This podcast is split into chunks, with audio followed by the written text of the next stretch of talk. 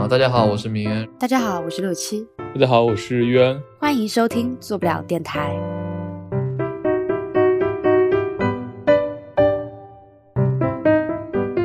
Hello，大家好。二零二二年过去了，这一年其实对我们这个互联网从业者来讲是非常不太平凡的一年。我们想回顾一下这一年，看一看这一年我们有什么新的心得体会。包括用到了哪些好用的、有趣的软件产品，以及聊一聊对于二零二三年的一些展望，这是我们这期的主要内容。首先，我们来聊一聊我们在二零二二年遇到了哪些比较有趣的软件产品呢？就我们三个，就是一开始是分别挑选了自己觉得在二零二二年自己印象比较深刻的一些软件上的一些创新吧。然后总结下来，发现有大家有一些共同的，那有一些不同的。那我们就先从这些共同的开始聊起。然后第一个可能是，就所有设计师每年都会关注的这个 iOS 的这个系统，就它系统层面会去做一点创新。那今年印象比较深刻的，可能就是大家都知道，就是灵动岛吧。就虽然放在现在来看，可能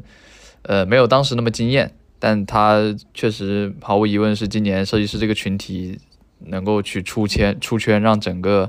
就让用户都能知道说 Apple 还是在去做一些设计上创新的一个产物。就不知道各位两位怎么看这个这个点？就如果站在现在这个角度、这个时间点的话，首先我自己是在今年买了一台 iPhone 十四 Pro 的，所以我是一个灵动岛的用户。但其实令我挺感觉不及预期的是，好像大家，尤其是国内的这些主流的一些品牌，没有太去接入灵动岛的使用，所以其实我们只能在上面用到一些。RS 原生自己的像秒表呀，以及最典型的就是通话以及音乐的相关的东西，所以其实我就感觉它的好多潜力还没有被释放出来，这是其一。其二就是灵动岛这个，我觉得它的设计可能确实没有想象中这么的惊艳，尤其是它，呃，因为它盖住了头部，然后以及和一些在你全屏展示，比如说你去预览一张图片图片的时候有一些冲突，所以我感觉它的很多细节处理其实没有那么的好。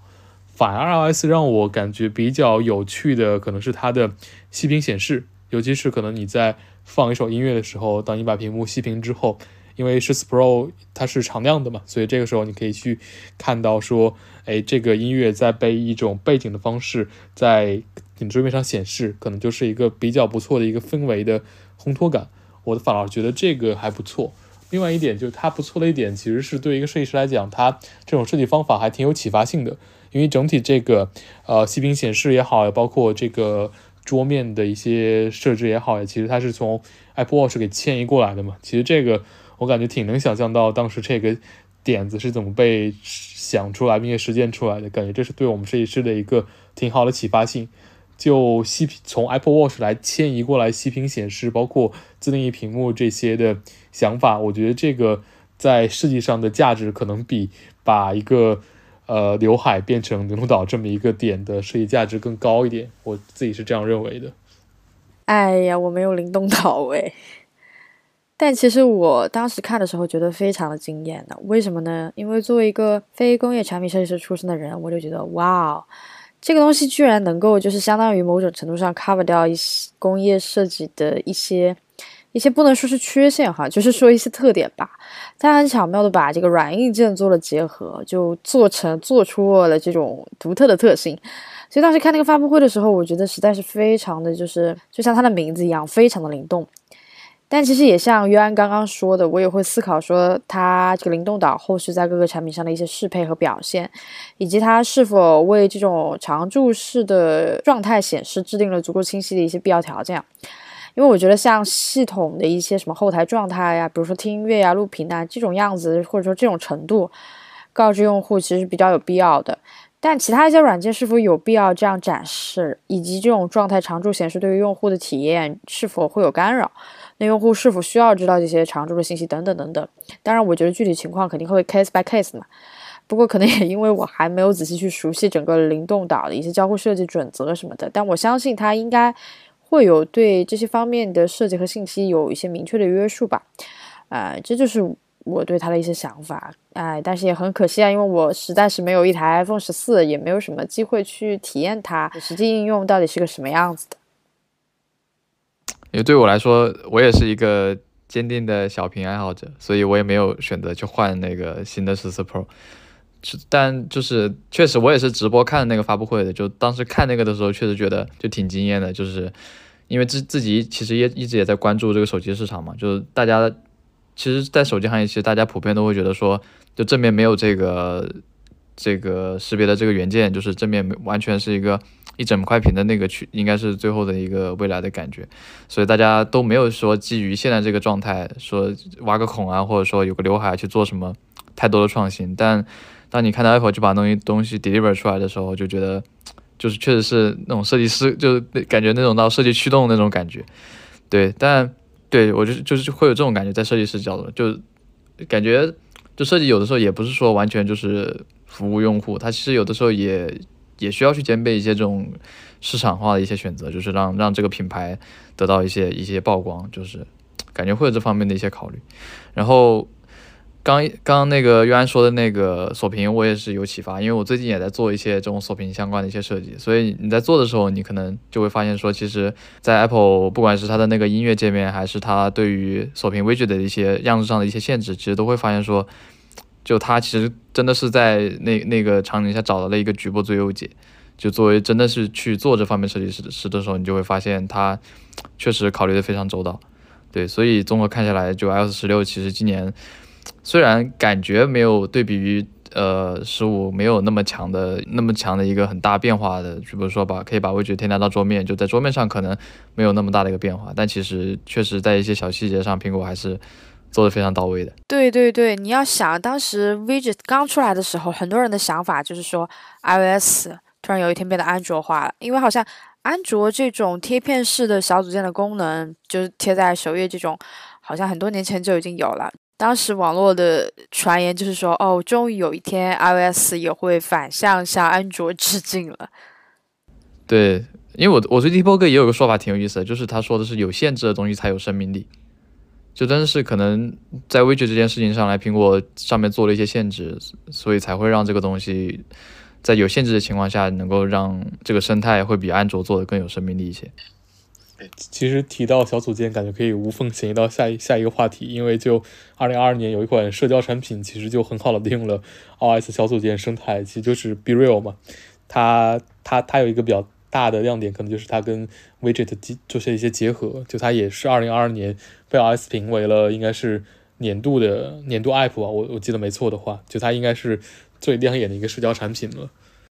其实其实 Be Real 大家。就如果你用抖音的话，会发现它的很多 feature 已经被迁移到抖音上面去了。就抖音这这一年做了很多的模仿工。其实 b r e a l 就是一个，我觉得它比较好的一个总结是，其实，在之前微信的某个版本的时候，当时有一个开呃开开幕的那个，它有一个一段话嘛，叫说我看见了你看见的。当时应该描述的是一点零的微信状态。其实它就是很好的这一点，就是它用到了很好的一个点，就是它在拍摄的时候是同时打开了。前后的两个摄像头嘛，然后就可以看到说，哎，这个时候拍照的时候，拍照者是什么样的，然后以及被拍的是什么样的，然后做了一个结合。当然，这是它最最典型的一个特点。还有更多的一些，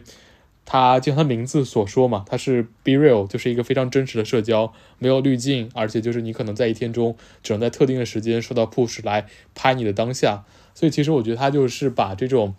呃，和海外来讲的话，就是跟 Instagram 的这种。精致感的差距拉到最大，它讲究的是真实感，不像 Instagram 那种提供了很很精美的滤镜以及很精美的展示方式，它就是非常真实的一个方式，所以我觉得这也是它能够作为这个亮点不多的2022年的一个非常有意思的一个产品。对，我就想说，因为我也选了贴贴嘛，但其实我知道贴贴肯定也是国内一个借鉴 b e r 的软件吧。然后它确实就是很好的利用了小组件的功能。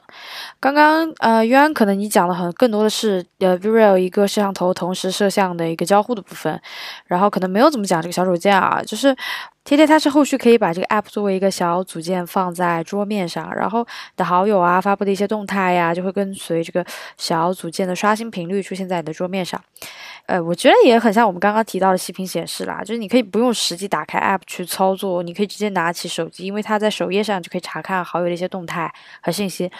嗯，怎么说呢？我感觉是某种程度上把自己的功能 hack 在了手机界面上一样，你就可以实时的在线收取好友的动态啦，与好友交互啦，就极大程度上缩短了用户的路径嘛。但这方面我不确定它是不是 follow 了 Be Real 啊。但你不得不说，这确实将小组件的这种功能啊，在社交场景里利用的非常的巧妙。其实关于社交这趴，还有一个挺有点昙花一现，但是挺有特点一个产品，就是啫喱嘛。它它好像在。今年 年初的时候啊，它已经登不上了，昙花一现。哎，已经无了吗？嗯，对我前两天登已经登不上了。是吗？其实这里就是它有点像跟二一年那个特别火，二一年其实元宇宙特别火嘛，而且大家二一年的时候还认为元宇宙就是很多三 D 的小人在里面做社交的这种形式，就还是一个比较窄的一个范畴，所以这里其实就是。那个产那个想法下的一个产物嘛，就它可以把很多人把投射进这么一个世界中，但是其实它会遇到很多国内的这些做社交的一个非常非常非常迅速碰到一个天花板，就是说，其实国内大家做社交还是以通讯为主嘛，啊，它不是一个玩法性的东西，大家是要互相收发信息的。那我既然有能能够就是。为什么要在你上面来收发信息呢？既然我已经在微信上有了一个完整的关系链，所以这个方面其实我觉得也是国内做很多社交产品的一个非常难的一个地方吧。就我们有一个太坚固的一个通讯产品，但这个通讯产品又没有给我们一个很好的社交体验，所以导致大家在做社交上就很难遇到一些能够持久性的而且非常有生命力的玩法性的东西。这是我自己的一个感触。他当时的口号不是说希望建成一个元宇宙的虚拟电子的宿舍呀，还是公寓啊什么之类的。就是他那个界面，其实进去之后也有这种感觉了。我感觉就非常像我以前军训的时候睡的那种大通铺啊。然后我所有的同学朋友们就躺在那个界面上，然后干什么事情一眼就就看见了。我不知道你们是不是也有这种感觉？就某种程度上，我觉得这个和他的 slogan 的映射还是蛮好的。嗯。感觉它背后陪就其实提供的是一种一种陪伴感的价值。对，其实刚刚我们也提到，就是说啫喱嘛，啫喱其实某种程度上就是沿着元宇宙生态的这股风潮，然后在前一段时间爆火嘛。或者应该说，再往前推一点，就是大概从一六一七年开始吧，就充斥了大量的关于 AR、VR 啊，然后三 D 啊，直到最新这种元宇宙啊这种名词的出现。就不管说是噱头也好啊，还是说下一代的交互方式和媒介方式也好呀，就至少给我们这些设计从业者或者相关领域的人员有一丝丝这种未来形态的一些展望吧。然后我们也其实确实就是在近几年看到了非常非常多像二 D 转三 D 的这些产品也好啊，辅助的设计工具也好呀。那可能接下来我们就想谈谈就是这个 Spline 啊，就今天我们还在申报这个经费啊，然后大家问我这是什么，我就说这是一款制作三 D 原型的软件啊。其实它不管是从快速建模出图，还是简单的材质渲染，还是说它后期可以实际的交互以及并且导出代码开发等等等等。它整个的工具在这个生产链条上的环节来说啊，我觉得它其实算是一个非常非常好的衔接器吧。然后我感觉好像近几年来，这种关于设计工具类的这种生产力的软件，其实多多少少都有在从事的这样一个一个多面的一个角色吧。就是它不仅能定位城市设计工具，它可能还能定位在整个生产链的上下游啊，作为一个出色的衔接工具，辅助整个生产力的提升。它其实就很像 Figma 一样嘛，就是。Web base 它的好处就是在于它可以不用受机型限制嘛。你像，如果我们今天有要去做一些比较轻量的建模啊，或者材质和光效的一些需求啊，你要么就打开 Blender，要么就打开 CCD 来做。那其实对于嗯，对于一般设计师来说，其实上手成本都挺高的。且不谈软件正版可能会有困扰，然后那个什么机器性能呢又会有约束，可能打都打不开，炫也炫不出来。但是 Sublime 就比较轻量，比较方便，也很简单。但我觉得就是好用和顺手吧。它在这一点上面做得非常好。这种程度上其实也不需需要就设计师。对于技术有过多的了解，然后我这边就是还有一个，就当时试用过的一个产品就是 Arc 嘛，就是也是国外做的一个浏览器。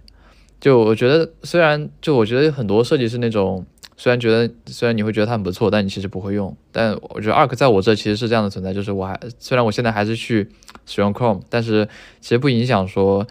嗯，这个产品在我这是一个令人惊艳的一个产品吧。就是其实。我对它印印象比较深刻的可能有几个点，就是首先是在这个 onboarding 上面，就是因为它也是就浏览器作为一个就每天要运用的东西运用的东西，所以你在去开开始使用它的时候，其实 onboarding 非常重要嘛，就是你怎么样把之前的一些储钱啊，或者说之前一些拥有浏览器的一些习惯啊，怎么样无缝的迁移过来。所以当时二个人的 onboarding 就首先你要去。呃，得到一个邀请函，然后你去注册账号，然后你去导入导入书签，然后包括最后他会给给到你一个个人定制的一个比较有 fancy 颜色的一个卡片。其实就整个过程会让人觉得特别愉悦，就是能够感受到说，最起码这个产品的一个设计师他在做这样的一个全新的体验的时候，或者说做这么一个比较有跨越式创新的这么一个产品的时候，会非常的有那种对细节的一些打磨。虽然最后我他我并没有被他完全转化为一个用户，但其实。呃，我作为一个设计师，可能在这个过程中能得到一个思考，就是说，呃，不管你面对的是一个怎么样经典，或者说怎么样对你来说已经够用的一个产品来说，你总会有方式去让它在这个基础上去做一些创新。对我有有这个启发。对对对，其实我觉得你这个点其实挺好，就是要永远都要去尝试挑战我们这种已经习以为常的这种习惯模式。那最后为什么又没有选择 Arc 呢？就还是因为有太多的使用习惯在 Chrome 上面，就没有选择迁移吗？对，就嗯，怎么说呢？就我觉得这个这个就那个语境那个模型还说的挺对的。就是虽然我觉得 Arc 它在这个替换成本，就这个学习成本上，或者说替换成本上已经做的相对来说比较低了，但可能它这个在这个新增的价值上面，我其实可能没有深度体验，所以也没有感受到太多，所以就还是会继续使用 Chrome 这样子。哎，说到这个好用的 App，就是我不知道大家有没有那种习惯，就是每天早上起来睁开眼，第一眼就会要去打开某几个软件来查收一下信息啊。就是就是有些东西就是必须一睁眼就要看到的。那对于我自己个人而言呢，我每天早上都会做一件事情，就是看今天的天气。就是如果我今天要出门，那我肯定要关注说啊天气怎么样呀，是否需要带伞，要穿多少件衣服啊，可能还要穿什么样子的衣服啊。那在这边我就给你们推荐一个，就是我其实也不是很确定它是二零二二年的 app 啦，就是昨天的天气。因为对于天气预报软件来说嘛，一个肯定是准确性，二是对于我的使用场景，就是我一个刚刚睁眼的用户来说，我其实能够接受到的信息是非常的局限的。然后这个昨天的天气呢，它可以简化成一个非常小的 widget 放在我们屏幕上，然后它做的唯一的一一个信息展示呢，就是跟你比较今天的天气和昨天的天气比，到底是哎热了一点呢，还是凉了一点，还是热了很多，还是凉了很多。其实我觉得对于我来说，每天睁眼看到这四个字，哎，如果他告诉我热了挺多，我就知道我今天至少要少穿两件衣服，对吧？这种信息就是这种信息程度，对于我这种不清醒的用户来说已经足够了，而且它做的还足够的简单有趣，我就觉得这个软件还挺好用的，所以向大家推荐一下。我觉得这个产品想法真的太妙了，就那天六七在跟我们说的时候，对，明恩你不是找到了一个原型吗？就是更基础版本的那个，就是因为我看到你找到了原版，哎，太可惜了。感觉他是个抄袭的。这个昨天天气真的本地化做的还蛮不错的，就是你看他那些用词啊，就是你的原版里面会强调说什么，哎，今天比昨天呃热了一度啊，或者冷冷了一度啊，这种其实其实作为一个人，就我很难，就是我非专业的，我很难感知到这个一度两度到底是什么样子这个感受。就是哪怕你直接跟我说今天比昨天少穿一件衣服，我觉得这种直观的量化也比这个一度两度其实来的更直接。所以我觉得有时候就是就是有一点点啊，这种非常本土化的这种量词，就跟我们做菜的时候这么少许啊，这种感觉我觉得还是挺微妙的。就是它这种在用词上面的这种翻译，我觉得还是很 OK 的，我还挺吃这一套的。虽然虽然确实是像你说的这种 idea，你要说它有多创新，那它肯定绝对不是第一个想出这种这种这种点子的人。对，这个感觉可以 call back 一下那个灵动岛。就这个灵动岛这个名字也特别神奇。其实二零二二年除了刚才提的那些之外，对我来讲最有趣的，可能是一个叫 MyPod 的一个，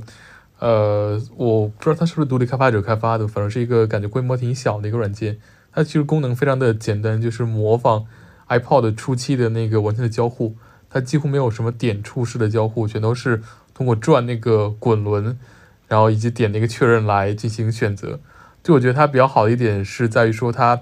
啊，第一点就是它做一个软件来复刻 iPod 的这么一个硬件的体验，真的是非常的还原度非常高，让你感觉你好像就在使用一个非常精巧的硬件一样。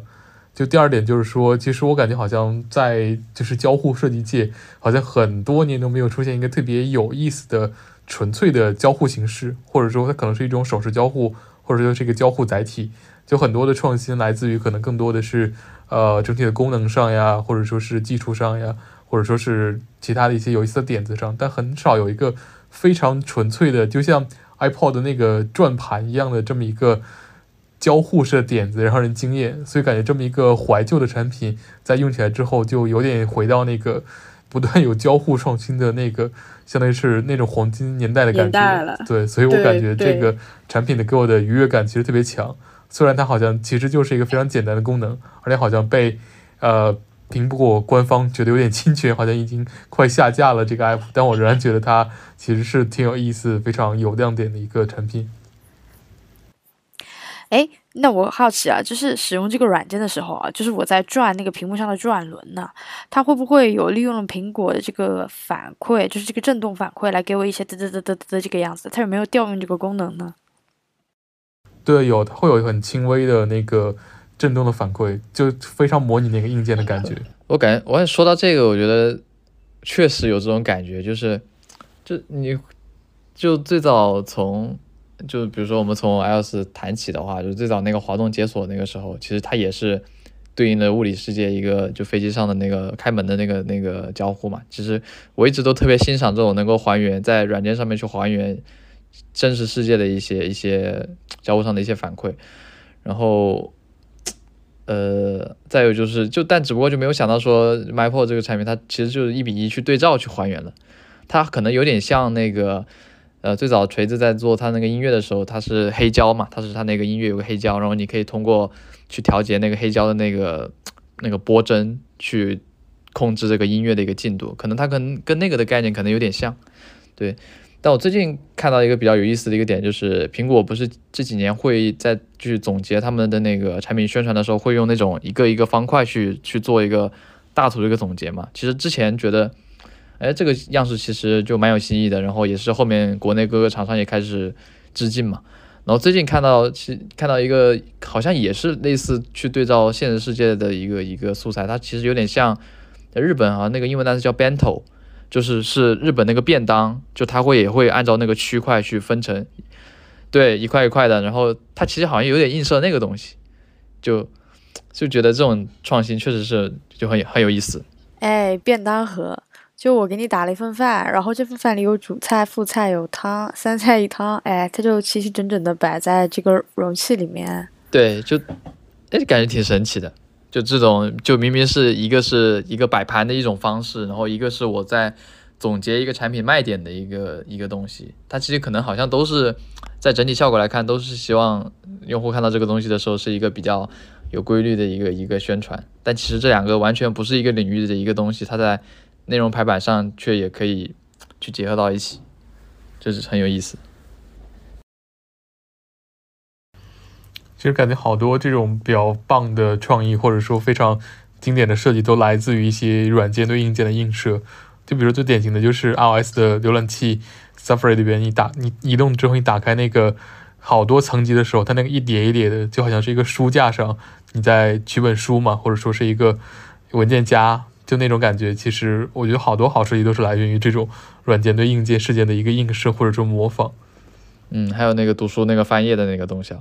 最早在 iPad 上的那个，哎，很怀念那个时代。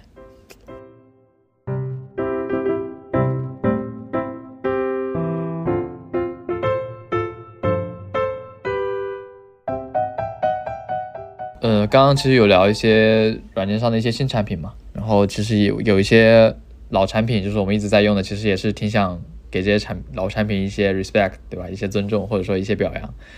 然后筛选下来，其实我们三个也有一些共同的，就是可能大家都觉得表现的非常好的。就第一个可可能是 Twitter。那我先说说吧，我觉得 Twitter，其实我之前不是一个 Twitter 的重度用户，只不过说。呃，最近一年可能在，比如说你或多或少接触了一些上面的一些信息源，我关注了一些设计师，然后，呃，通过推特去发现一些新闻的时候，你就会发现，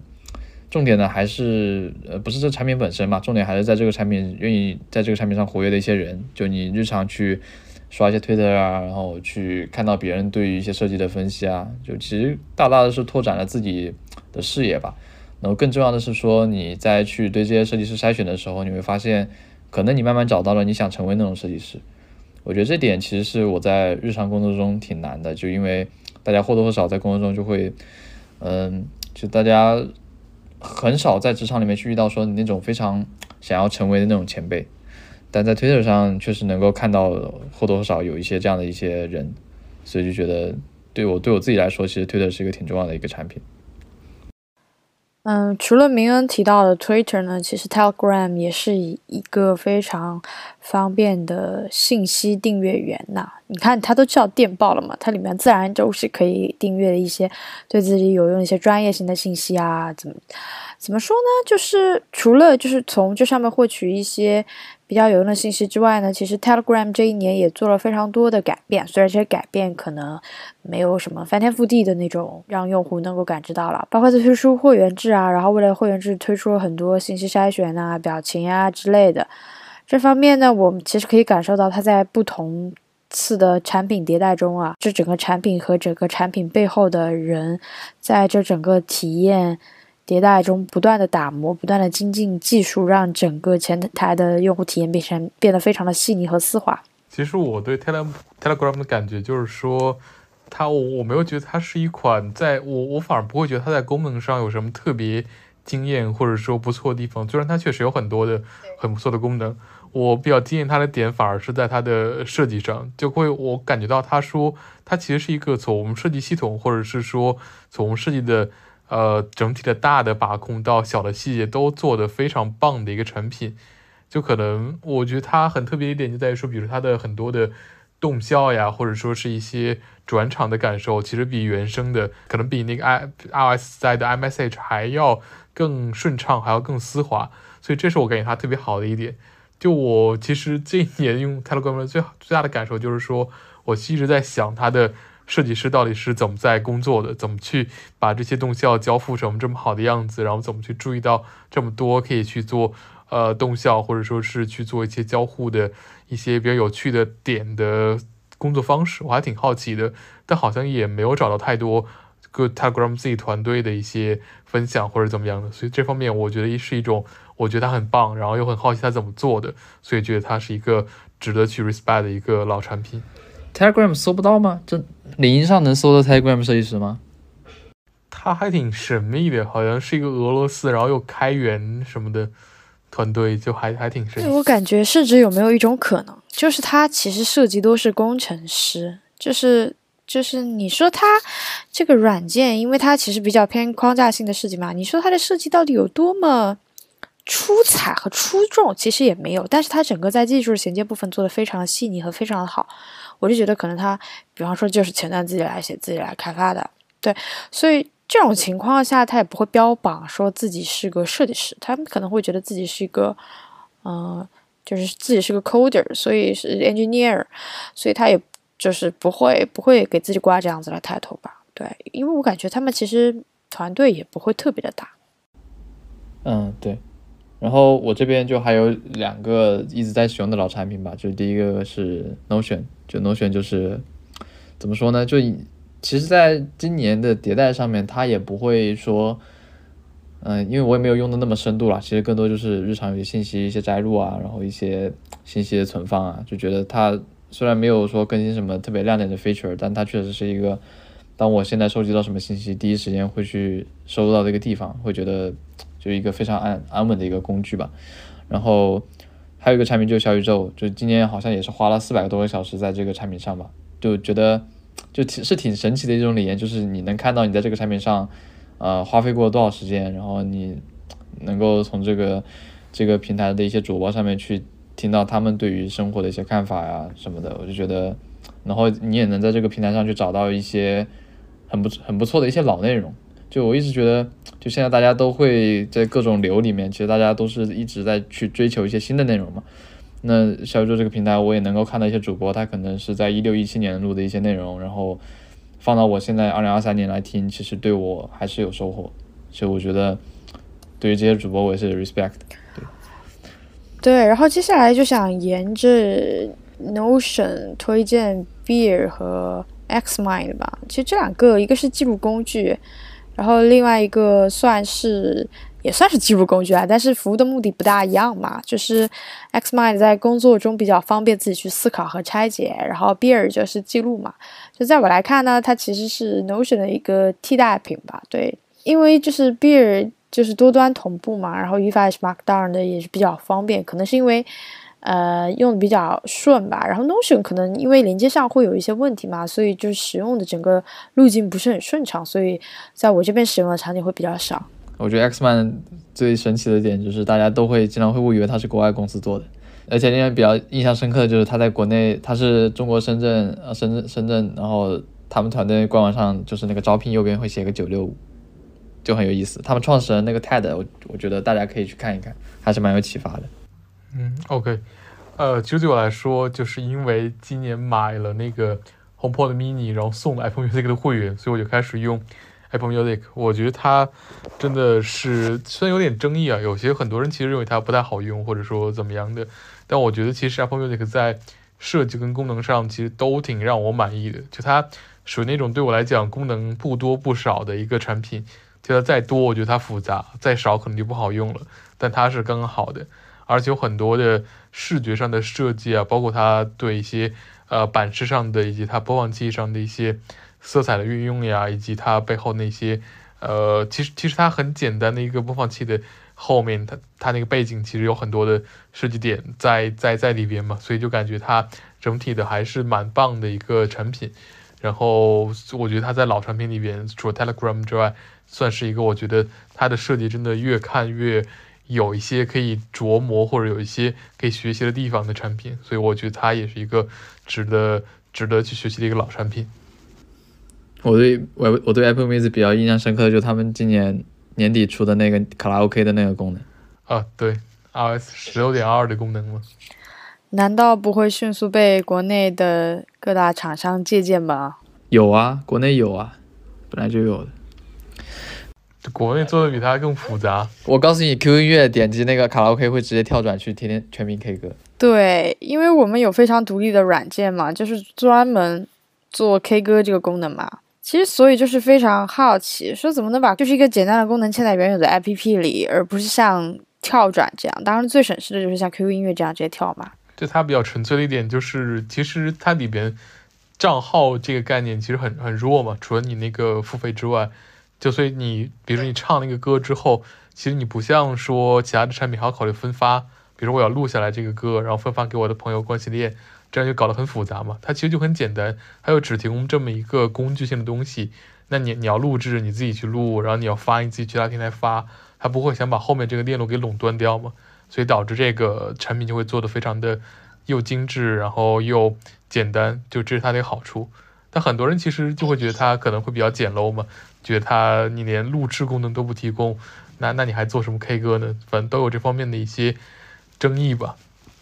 会不会跟文化或者地域有关系啊？因为我感觉外国人好像不是很喜欢 K 歌啊。就我不知道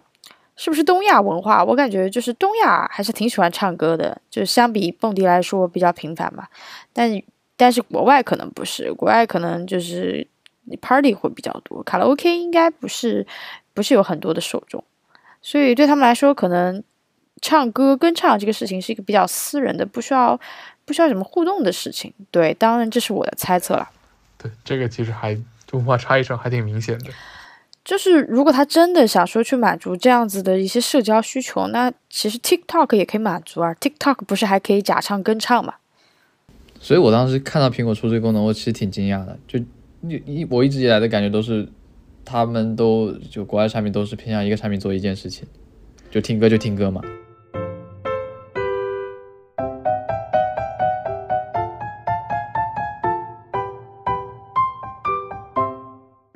哎，我们刚刚聊完了，就是大家对于去年一年出色的软件产品的一些推荐和印象嘛。那我们现在来转来看一看硬件产品，就是大家在过去一年里面使用，觉得哎。觉得划算或者好用的硬件产品都有哪一些呢？OK，今年就首先作为这个大家都知道，今天是有很多的疫情元素嘛，所以导致我们在居家办公上用了非常多的时间。像我做一个在广州的设计师，就可能今年可能后面的六分之一吧，十一月、十二月份都基本上都在家里办公，所以有非常多的居家办公产品想跟大家来做推荐。呃，首先有一个我跟六七都向大家推荐的一个宜家的小边桌。然后它它其实是一个金属的，然后大家可能很多人都都有这个单品，就是一个金属的，然后上面有一个可以调整角度的一个金属的一个小的桌面，然后你可以任何角度，然后放在床边，就这么一个东西。它的官方名字其实叫比约高森笔记本电脑床边桌子。啊，这个名称非常的 fancy，然后它的高度其实是可以调节的嘛，它就是它那个桌面嘛，桌面其实应该是铁质的吧，因为我的 iPad 是可以非常平稳的吸在那个上面的。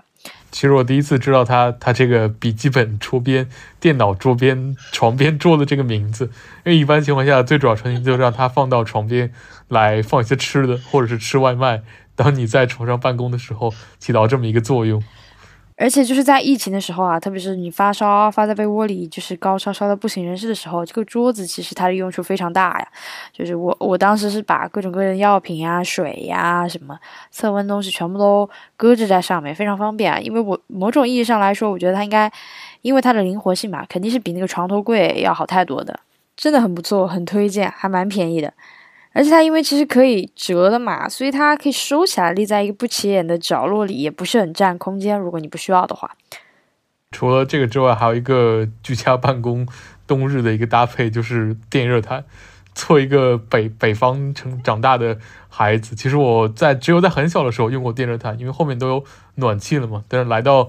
广州之后才发现说，哎，不但这里没有暖气，而且很多的房子里面其实空调是不提供制热的。起码我的房东告诉我说，这是在广东地区的一个非常常见的现象。所以我只能今年就自购了一些加制热设备。在这设备里边，我觉得最好用的就是这个最朴素的电热毯，比那些踢脚线什么的都更好用一点。就当你在冬日办公的时候，有一个电热毯，能够让你在床上非常舒适的度过一些。又冷又潮湿的时候，所以它真的是这个居家办公的冬日一个非常好的搭配。就一个电热毯搭配一个宜家的小边桌，能够搞定你的各种的用餐呀、办公呀，都能够搞定。快乐似神仙，是不是？哎，我其实好奇啊，为什么广州也需要电热毯呢？因为在我的印象里，广州可能四季如春呢。我我也我不知道是不是因为今年比往年更冷一点。还是因为单纯的是这边实在是湿度太大了，所以但凡有一点十几度的温度，就会让人体感上非常的冷。反正对于一个北方的孩子来讲，就这个温度其实并不是很友好，真的挺冷的。对，广东主要是那种魔法伤害，就它不是那种风很冷，或者说气温很冷，它就是让你感觉很冷。我其实想问的是电热毯呢，就是你买电热毯有没有什么一定必要的功能啊？就是就是我之前也买电热毯嘛，就是我可能我可能自己会比较注重，比方说它可能就是一定要有能够控温的功能，它是不是能够最好是能够比方说区域控温啊，什么左边右边上下左右这样子的，二是它最好能够定时嘛，因为电热毯有很大的安全隐患，就是你可能一直开着开着睡着了，然后你不知道你温度过高，然后就就有可能烧伤啊什么之类的。反正对我来说，这两点是我购置电热毯希望它有的基础功能。就我不知道你在挑选的时候会不会有一些什么考虑的因素。我有点组成个电热毯访谈节目了，植入广告。首先是我这个挑电热毯的时候，觉得它比我很小的时候那印象中电热毯都高级了很多了。就即使是那种就是最便宜，可能一百一百块左右的，它都有一些就是比较完备的就几档的定时，你可以定两小时呀、八小时呀、十二小时这种。然后同时它的就是一般都支持就是。左右两边，然后左边高温，右边低温，这种其实都有嘛。然后感觉它的安全性上好像也挺能保证的，而且有一些偏高端点的款可能会有那个水暖毯嘛。但那个我看好像也有一些差评，就大概就是说不像是这种就是电阻发热的，它可能就是一个有一个类似于蒸汽或者水温水，然后在那边循环，然后让你感觉到舒适度会高一点。就感觉好像大家现在就这种小时候觉得特别朴素，然后又。没什么没什么太大用处的这种单品，好像现在都被赋予了一些新的生命力，因为好像还还还挺高级、挺可靠的，也是一种体验设计的进步迭代吧。完了，我们都变成单品推荐大会了。然后关于居家办公这一点呢，我还想补充一下，就是我去年斥巨资买了一把 Herman Miller 那个 Aeron 的椅子，就是那个人体工学的椅子嘛。因为这款这款座椅是没有那个颈托的，所以我就在淘宝上自购了一个三方配件的颈托。反正这个椅子我现在就是坐下来录录着这期播客，它非常的方便嘛。然后就是我我居家的时候，就是虽然有宜家边桌比较方便，就是你在床边做事，但是其实发烧的时候，你会发现人体真的是非常难以承受长时间直立。坐在床上这个样子，你坐不住的，所以最后还是，所以最后我还是坐在自己的这个椅子上和书桌前面啊，就是这个时候就觉得有一款非常舒适的这个人体工学工学的椅子实在是救大命了，因为它其实不仅仅就是它能够给你整个颈椎啊、腰部啊，甚至我又安上了颈托啊，就是完完全全的托住我，在我身体没有足够的力量支撑的时候托住我，我就觉得这个椅子实在是太棒了，神仙椅子。然后在这个椅子上坐一天，我都可以，就是毫不费力的撑下来。对，所以所以我觉得这背后其实有反映一种那种合适的就消费观，就是对于那些你真的使用很高频的一些这种硬件产品，其实你就是可以买直接直接可以买到最好的那一种。就如果在你预算承受范围内，因为它毕竟高频嘛，然后它可能会陪伴你四五年一把椅子，对。所以就是可以选择自己能够承受范围内最少最最好的，那其实给你带来的幸福感会特别高。对对对，就像你说的这些东西，其实我不是说因为我阳了生病了之后才来购置这些东西，而是我很早之前就买了，买了之后恰好哎，才在真正在阳了的时候才体会到这些东西真的是非常及时、非常需要且非常好用。呃，就除了这些居家办公之外，其实还是有一些户外生活的。在二零二二年，就我想跟大家推荐的一个是我今年买了一个单车，就是捷安特的 Escape 这个系列的一辆车。然后它它它其实是一个比较适合城市通勤的。如果你拿着它去跑野外，那肯定是不太合适的。然后我最初买它就是因为我住的地方跟公司就是有一段。不尴不尬的距离，就它不太远，然后不值当的去做一些公公共交通，但它又就是这走走路有点远，我就买了辆这辆车。但后来发现之后买了车之后，除了通勤之外，你会更乐于说在周末的时候，或者说就是可能就平常工作日的晚上去做一些骑行、跑来跑去的，可能就比如沿着江边呀，或者说一些比较舒服的地方，就还是能非常显著的提高你去做一些运动的一些呃机会的。因为我自己其实。不太喜欢夜跑呀，或者说这种跑步型的运动，就感觉还就就我自己不太喜欢嘛，所以感觉有了车之后，去能够去到更远的地方，然后去一些没去过的地方，还整体还挺有意思的。就感觉需要买一些让自己有动力走出去的一些东西。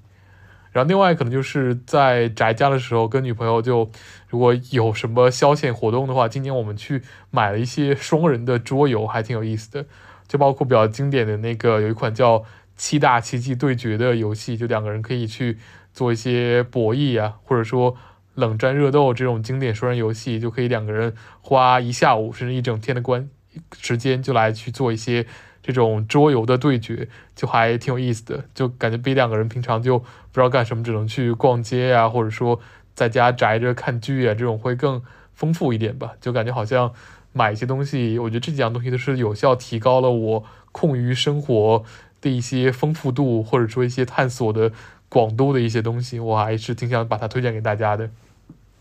然后还有另外一个向大家推荐的就是个蓝牙助眠灯啊。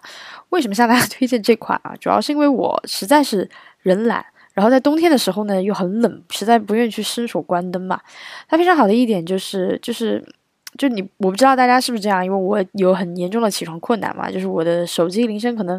每十分钟设一个闹铃的那种。但是这个蓝牙灯啊，它就是它就是有那种唤醒的功能，它是一边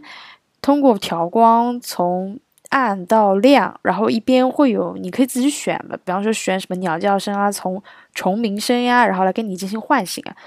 其实声音没有什么用啊，但其实。光的用处是非常大的，就像你以前小时候在家里赖床啊，就妈妈做进来第一件事情，要么就掀被子，要么就开大灯啊，这种把你弄得十分清醒这种。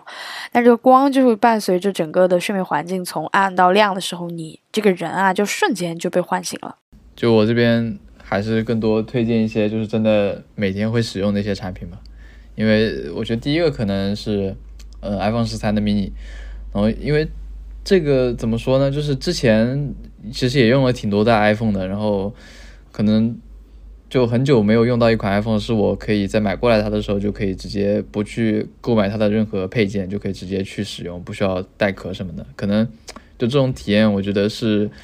之前从来没有体验过的，特别是这个大家嗯在这种大屏的时代，就觉得苹果能做出这么这样一款又小又精致的产品，就觉得自己在日常使用的时候真的能够感受到说。呃，苹果作为一个先驱者去去做这个产品的一些背后的一些怎么说呢？一些思路吧，就觉得特别好，就真的能够一手掌握。然后你可能因为它的电量也会有限制嘛，所以说你一天可能也可以同时会限制你去通过手机去娱乐的一些时间，就花更多时间专注在一些要做的事情上面。我觉得这方面来说的话，是一个特别好的体验。还有一款产品，其实想推荐就是就是在办公办公时候推荐的，就是 QC 三五，就 BOSS 的 QC 三五的头戴式的耳机。就之前买这个耳机，就是也是因为就是在办公室你戴耳机，比如说听音乐啊、开会啊，你戴那种入耳式的耳机戴久了，其实耳朵还是会痛的。然后特别也听说说戴这个耳机戴久了会对耳朵会造成伤害嘛，所以就在想说能不能在办公室去添购一个这种头戴式耳机。然后其实买过来之后发现就挺香的。就第一个，我觉得它有两个作用嘛。第一个作用就是降噪嘛，就它其实跟 AirPods 去实现效果差不多，但呃降噪作用它其实也是发挥的蛮好的。再就是说，就是你戴上这个耳机，就它它会给你一种莫莫名其妙的仪式感，就它你戴上这个耳机好像就意味着说你现在就要开始去认真画图了，或者说你要去认真去思考一些事情了，就会给自己这样的一种仪式感。所以每次你在公司里面我戴上这个耳机的时候，可能就意味着说我是要真正去开始想这个需求要怎么做了。就去给自己去在公司里面去营造这种要认真做事的感觉，就也挺推荐大家，就是在做设计的时候去去通过这么一个东西去帮助自己去进入状态。